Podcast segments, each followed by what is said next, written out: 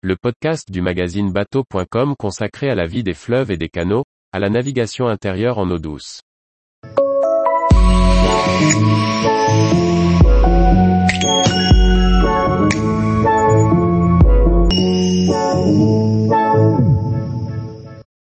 Saint-Nicolas-des-Eaux, la boucle enchantée de la Bretagne intérieure.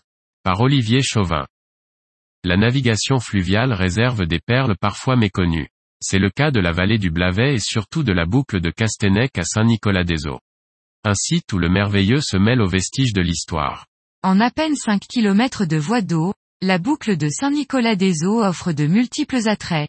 Un village aux quais animés en saison, des zones humides qui retiennent une faune riche et des escarpements baignés par le plus joli méandre du Blavet. Elle peut se découvrir depuis l'eau, mais aussi depuis le chemin de halage qui offre des perspectives encore plus étendues. Avalant depuis Pontivy, le Blavet est surnommé la vallée des chapelles, ce qui en dit long sur les richesses de ses rives, surtout si on ajoute les moulins établis sur chaque chaussée. En aval de l'écluse, le Guerne, la rivière passe à plusieurs reprises sous la voie ferrée avant que la monumentale statue de la Vénus dressée sur le terre-plein de l'écluse n'accueille le plaisancier. Sur ce site de Castenec, une représentation féminine appelée Argro Aregwarn, la Dame de Fer faisait l'objet d'un culte païen tel, que les autorités religieuses de 1661 la firent mutiler et jeter à l'eau. Repêchée, elle connut à nouveau le même sort avant d'aller orner le parc d'un château dans les environs de Beau.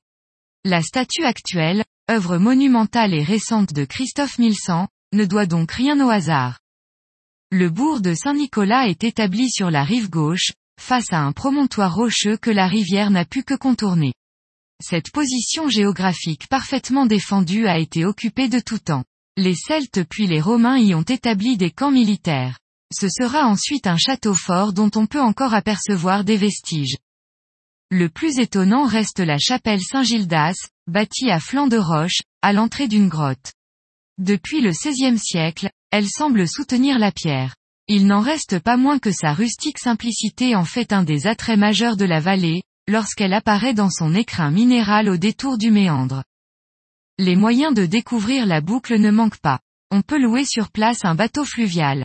La base nautique propose des canoës, des kayaks, des paddles ou encore des vélos. Il y a beaucoup à voir et à goûter à Saint-Nicolas, au cœur de cette vallée du Blavet, forte en émotions et bien trop méconnue.